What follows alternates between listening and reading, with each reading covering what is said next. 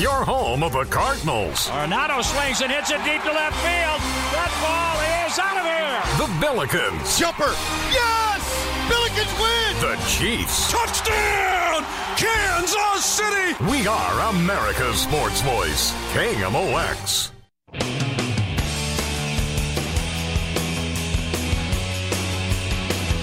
Sports Open Line does continue here on KMOX. Just one baseball playoff game tonight Yankees and Astros. Houston leads the series 1 0. Uh, yesterday, the Phillies and Padres, that series gets even 1 1 when the uh, Padres were able to pick up an 8 5 victory. Very happy to uh, bring into the program right now Joe Sheehan of the Joe Sheehan Baseball Newsletter. You can get uh, all the details you want on that uh, by following him on Twitter at Joe underscore S H E E H A N. Joe, thanks so much uh, for your time. How are you? Good, Matt. Just waiting for tonight's game to get started. Yeah, so uh, you've got you were in St. Louis uh, towards the end of the season. You've got a great uh, picture of Busch Stadium as your uh, Twitter uh, profile uh, ban- header. That's that's quite the view. It really was. I was actually I met a couple people before the game, and I'd just got into my seat when I saw that. It was like six thirty or so local time, and just phenomenal shot I was able to get. Really enjoyed. It was a very quick trip into St. Louis, my first ever. But I just I love going to the to the games, and had a pretty good meal out with the can I say Bernie Nicholas on your air? Yeah, you can do that. You're going to sure. get me in trouble? No, that's yeah, fine. Bernie's a friend, and uh, it was a very quick trip, but man, it was a fantastic one. Bernie's a former KMOXer, still writes with us, scoops with Danny Max. So uh, yeah, you can you can say his name all you want. Bernie Miklasz. Bernie Nicholas. No, I'm just kidding. uh, I've I've asked this question to about nine million people over the last two weeks. So I'm going to ask you as well. What do you make of just uh, it, the baseball playoffs are always random, but my goodness, does it seem even more so, especially on the National League side of things this year? Well, I think what people are reacting to are, I mean, yeah, we get these results every year, right? The lower seeded team beats the higher seeded team. It's been going on since 1906. Uh, the gaps this year, I think, really is what people are reacting to. You had a situation where the Braves finished 14 games ahead of the Phillies, and the Phillies won three out of four, and the regular season just didn't really matter. You go to the National League West, and know, the Dodgers finished 22 games ahead of the, Padres. The Padres, won three out of four, and that didn't matter either. The when you ex- continue to expand the playoffs, you let lower, you, you let less accomplished teams in. There's that's the only thing we know will happen. We don't know if it'll create pennant races or it won't. We don't know if it'll create interest, but we know we lower the lower the bar for entry. So you had this extreme case this year where two teams that Phillies finished well out of the race behind the two best teams in the league pick them off. I think that's what we're reacting to, and it's just it's an extreme example, but it's also been part of the system for a long time. It's a tiny sample size just looking at this year. It, it does happen, but it, just the extreme nature this year in the, in the National League side of things. Is it good for baseball in the sense that upsets are, are kind of fun, or is it bad for baseball in the sense that a great team like the Dodgers doesn't doesn't advance? It's a mixed bag. I mean, and baseball's made this choice going back to 1994 uh, when it first said, "Hey, we're going to expand the playoffs to eight teams." Baseball's made the decision that they are more concerned with getting more playoff series, more fodder for television, get that television revenue, and if there's a cost to the quality of the playoffs, the quality of teams that advance in the playoffs, they're willing to pay that cost. Um, and of course, yes, every few years we'll have a truly great team get picked off, but MLB has decided that they're fine with it. I you know, I'm somebody who would like to see the regular season success better rewarded, especially because fans tend to react so strongly to these playoff series. You've got Dodger fans just absolutely losing their minds. The best team in baseball, but they lost three out of four at a bad time.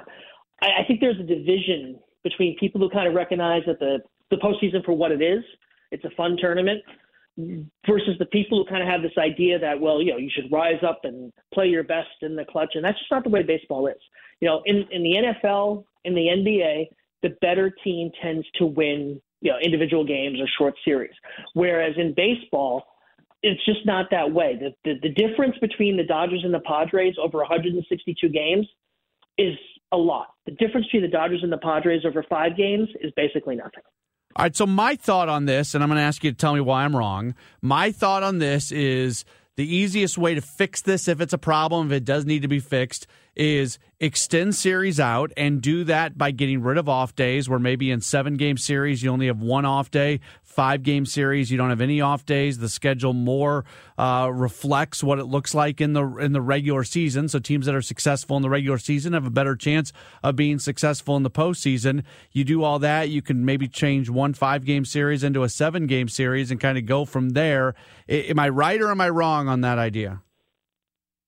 in terms of determining, in terms of getting the better team an advantage or making it more likely that the better team will win, there's just functionally no difference between a best of one, a best of three, a best of five, a best of seven. Like on the margins, you're just not increasing the chance the better team will win. I do like the idea of eliminating off days, but as a practical matter, it's hard to do. I, the way it sets up this year, MLB kind of caught a break. Like the Phillies and Padres are going to have to fly cross country and play on consecutive days but they'll be able to play a day game in Philly and then fly west.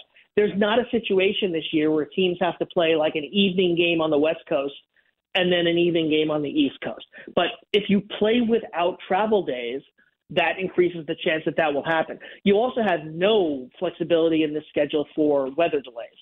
Um, now, again, we're we're in San Diego, we're in Houston, that's a dome.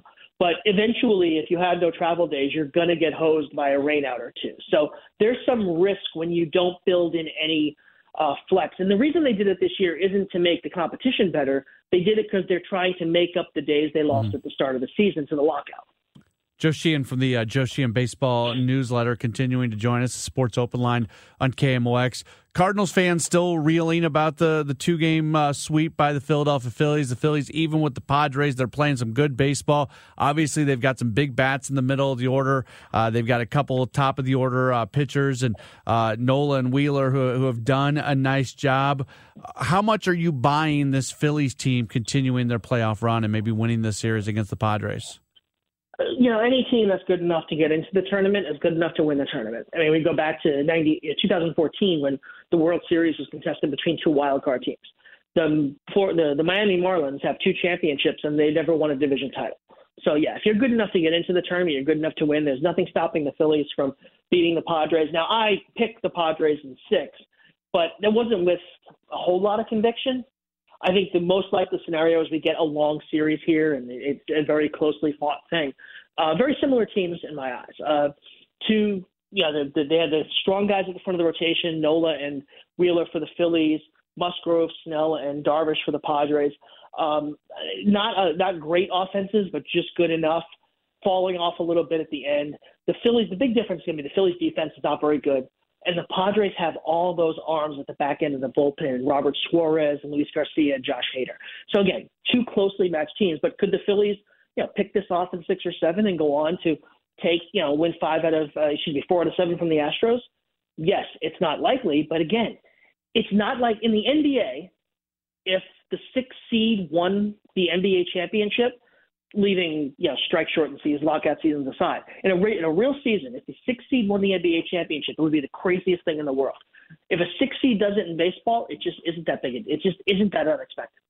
I'm always I'm always sensitive to the fact that like when when I'm talking about things like this, I sound like I'm almost poo pooing the sport of baseball. And I love baseball. I love the baseball playoffs. Like that's not what I'm trying to come across. So when we when we kind of reverse it out, we can look at some of these really cool stories. And another one with a St. Louis connection is Harrison Bader, who uh, when he did play this year, did not have a whole lot of offensive success, didn't have a whole lot of pop off the bat.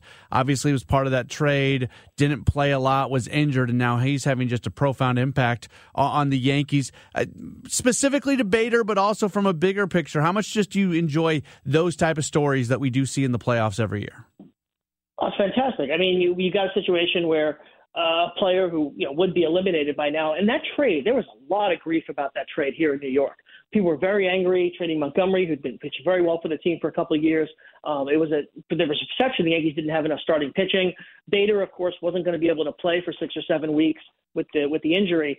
So there was a lot of frustration here. And of course, now that Bader hits a home run every day, everybody everybody who you know d- didn't like that trade in July is now saying, "Oh no, I always loved Harrison Bader." Personally, I have always loved Harrison Bader. Um, I, I, I plus defensive center fielders are one of my favorite categories of player. And while he's never been a great hitter, he I think he's in a better one typically than is perceived. Big platoon splits and big home road, home road splits as well. I think he's going to be an incredibly popular player here in New York next year. You know, he's popular now because of the playoff performance. But I think given a full season to watch him, he's going to be one of the one of the city's favorite players. A lot of Cardinals fans are kind of rooting for the Yankees because of him and because of Matt Carpenter. I know Carpenter has not been performing in the postseason the way he was uh, when he first got to the team, but from a Yankees perspective, that was obviously another very good story this year. Yeah, I mean the, the Rangers actually cut him. The Rangers yeah. had him in camp and sent him to the minors and decided in May, yeah, you know, we don't need the guy who's going to slug 700 the rest of the year. And you know, credit Carpenter for all the changes he made, kind of modernizing his approach and his swing to turn him into this power hitter, and of course landing in a ballpark that really rewards that type of hitting. Uh, and really the shame, the broken foot in the midseason.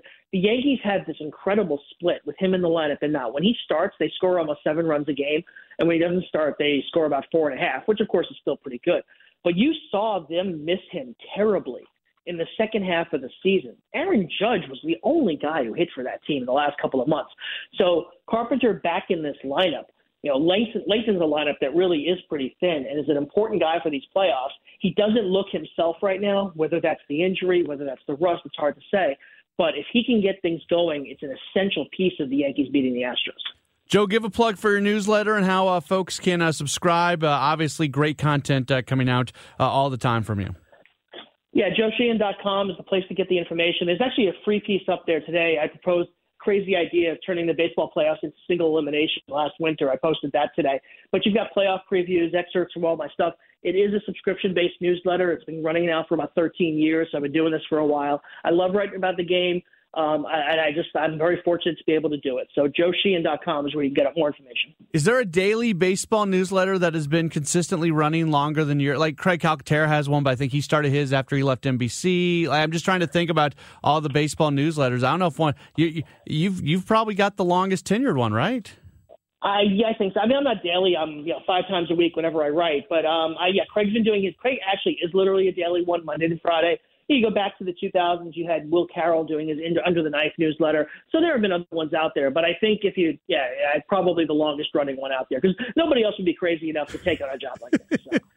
All right, Joe, thanks so much for your time. Hopefully, we can catch up again uh, in the future. Thanks, Matt. Take care. All right, very good. There's uh, Joe Sheehan of the Joe Sheehan Baseball Newsletter joining us, and we appreciate his uh, time with us. All right, we're going back to back interviews, uh, all about baseball here in this first hour of the show. Uh, Jay Jaffe covers baseball for uh, Fangraphs. Great information from him. He created a statistic. I like talking to people who create statistics. We'll talk with uh, Jay Jaffe. He joins us next. Sports Open Line here on KMOX.